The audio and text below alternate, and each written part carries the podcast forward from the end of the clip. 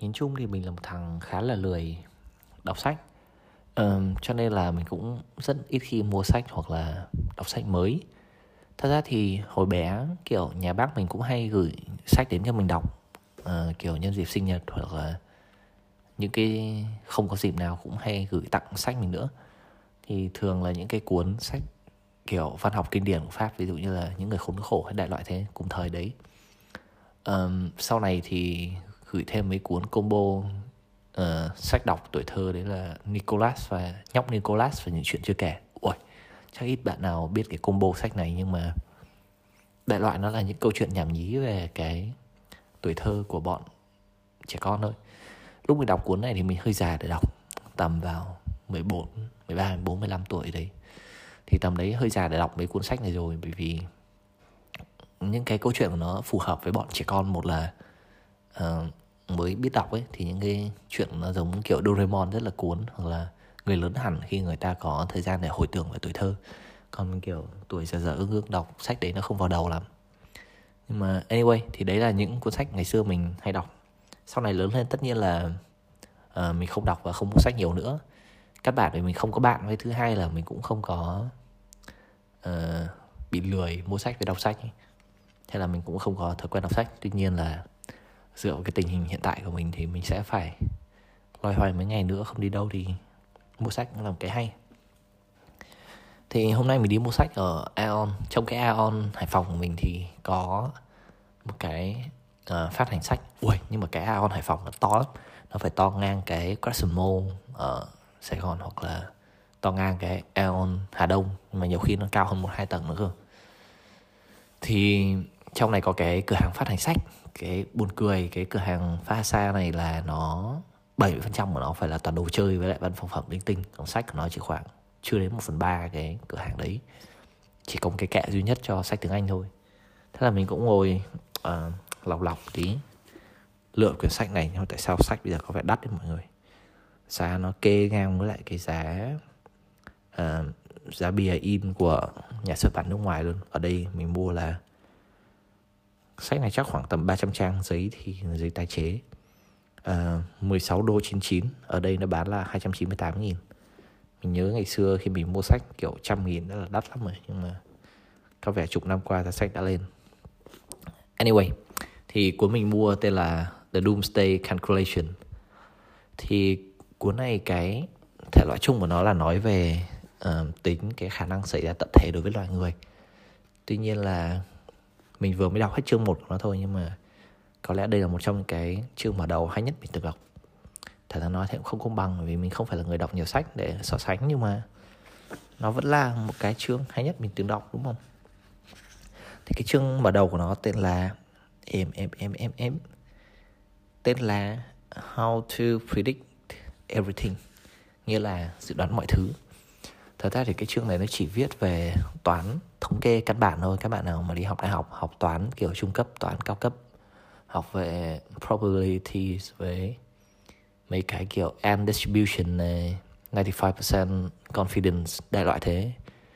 Thì chắc các bạn biết mấy cái này rồi. Tuy nhiên là sách nó nó dạy, không phải nó dạy mà nó à, viết về những cái này dựa trên những cái sự kiện có thật làm cho mình cảm thấy những con số nó có meaningful hơn là khi đi học ngày xưa kiểu chỉ cho bài toán xong rồi tính tính xem upper bound xong lower bound nó như thế nào. Đại loại vậy.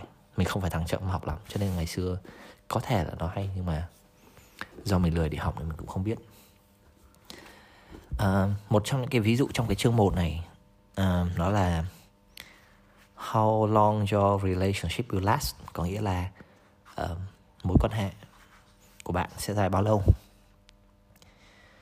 Thì uh, khi mà áp dụng cái này là ví dụ như mình đã đọc cuốn sách này uh, có thể vào bất kỳ thời gian nào trong cuộc đời mình có thể khi hôm nay có thể khi mình 50 tuổi có thể khi mình ờ, uh, 60 tuổi có thể khi mình 15 tuổi nhưng mà dựa trên cái sự ngẫu nhiên đấy thì um, rất có khả năng là mình nếu như mình đang trong một mối quan hệ đúng không? Thì nó sẽ đang rơi vào tầm giữa mối quan hệ của mình. Um, thế thì làm sao để đoán được cái uh, làm sao để dự đoán được cái mối quan hệ này sẽ kéo dài bao lâu nữa? Một cái câu hỏi nghe rất là vô lý nhưng mà uh, dựa trên toán căn bản thì chúng ta có thể tính như sau. Nếu giả sử nếu như mà các bạn đã quen nhau được tầm 2 tuần xong rồi tầm 2 tuần nữa chia tay thì cũng không có gì là quá bất ngờ khi mà tổng thời gian quan hệ uh, nhầm. Không phải tổng thời gian quan hệ mà là tổng thời gian mối quan hệ là tầm một tháng. Tuy nhiên là dự đoán được chính xác là một tháng mà các bạn sẽ chia tay nhau thì hoàn toàn là vô lý và không thể bởi vì nó có bao gồm rất nhiều biến số khác nữa. Uh, chứ không thể chỉ dựa vào cái thông tin duy nhất là các bạn đã quen nhau được hai tuần mà đoán được cái thông tin kia được. Bởi vì chúng ta có rất nhiều người trên thế giới khác nhau và chưa chắc ai quen nhau hai tuần sau thì hỏi câu này xong thì hai tuần sau người ta cũng chia tay hết. Thế thì để tăng cái độ cơ động và tăng cái độ chính xác cho cái phép tính của chúng ta thì chúng ta sẽ phải cho cái phép tính vào một khoảng thời gian. Nếu mà chúng ta dự đoán là uh, các bạn có 90% chia tay nhau trong khoảng thời gian từ một tuần tới 3 tuần tới mà đúng hai tuần chia tay thì mình vẫn là đúng.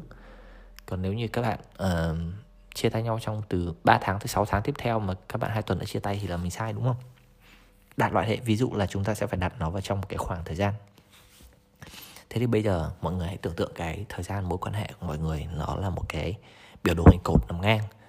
Ở phía bên cùng phía bên tay trái là 0% tức là vừa mới bắt đầu mối quan hệ vừa mới bắt đầu yêu nhau phía cuối cùng bên tay phải của cái hình cột, tức là đầy cái cột ấy, là 100 trăm tức là khi mà cái mối quan hệ của các bạn kết thúc.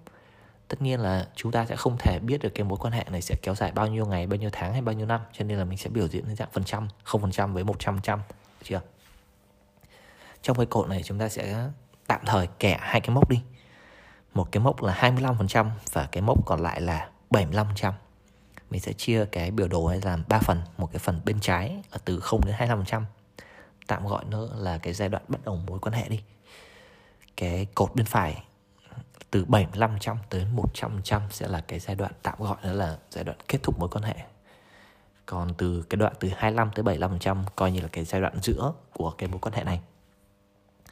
Thế thì làm sao để tính thì nó sẽ như sau đấy là khi các bạn uh, nghe được mình đang nói hoặc là khi đọc cuốn sách này hoặc là khi tìm hiểu được về cái lý thuyết này thì nếu như các bạn đang trong một mối quan hệ dựa trên cái sự hoàn toàn ngẫu nhiên giữa 100 người nghe podcast này hoặc là giữa 1.000 người đọc cuốn sách này hoặc giữa 10.000 người học về cái lý thuyết này hoàn toàn ngẫu nhiên thì sẽ có 50% các bạn rơi vào khoảng từ 25 tới 75% tức là rơi vào cái giai đoạn giữa quan hệ chúng ta vừa nói.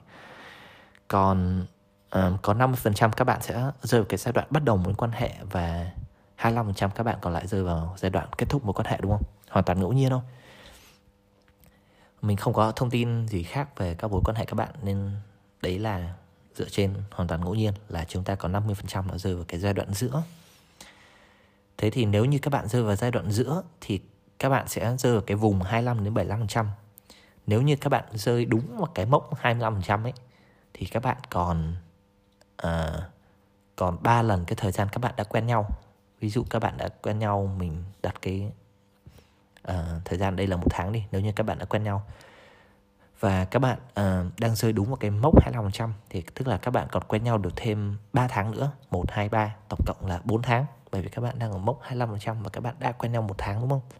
Thì 1 nhân uh, 1 nhân 4 bằng 4 tháng còn nếu như các bạn rơi vào đúng cái mốc 75% tức là các bạn đã quen nhau được một tháng thì các bạn chỉ quen nhau được thêm à, một tháng mốc 75% thì các bạn sẽ quen nhau được thêm khoảng 10 ngày nữa. Tức là được khoảng 40 ngày tổng cộng.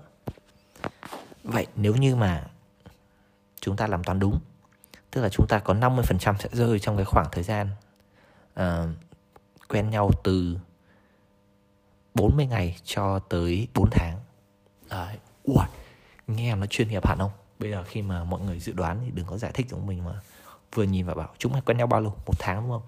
Bởi vì có 50% chúng mày sẽ quen nhau cái mối quan hệ chúng mày sẽ kéo dài từ um, từ từ 40 ngày cho tới 1, 2, 3, 4 tháng còn 50% còn lại là nó có thể kết thúc sớm hơn 40 ngày hoặc nó kết thúc muộn hơn 4 tháng còn muộn hơn bao giờ thì tao không biết đấy đại loại nó như thế nhưng mà khi mình đặt cái số như thế thì nó nghe nó hợp lý hơn. Nhưng mà nếu nhìn vào cái này mà chúng ta nói là ui 50% mà nó kết thúc trong giai đoạn này thì nghe nó 50 50 quá, nó có thể đúng mà nó có thể sai mà, nghe nó không hợp lý. Thì lúc này là lúc mà cái cái 95% confidence của chúng ta nhảy vào, đấy là mình đang đặt cái mốc là 25 và 75 tức là 50% đúng và 50% sai. Để tăng cái độ chính xác của cái phép đoán của chúng ta lên thì chúng ta cần phải tăng cái khoảng thời gian mà chúng ta cần dự đoán lên thì cái phần trăm chính xác mới cao đúng không? Các bạn có thể tăng nó lên tận 95% hoặc thậm chí là tăng lên tận 100%. Tuy nhiên nếu các bạn tăng tận 100% thì các bạn sẽ phải đối mặt với cái việc uh, chia cho mẫu số 0 tức là không tính được. Thì mình có thể tăng cái độ chính xác của cái đoạn dự đoán của mình lên 95%.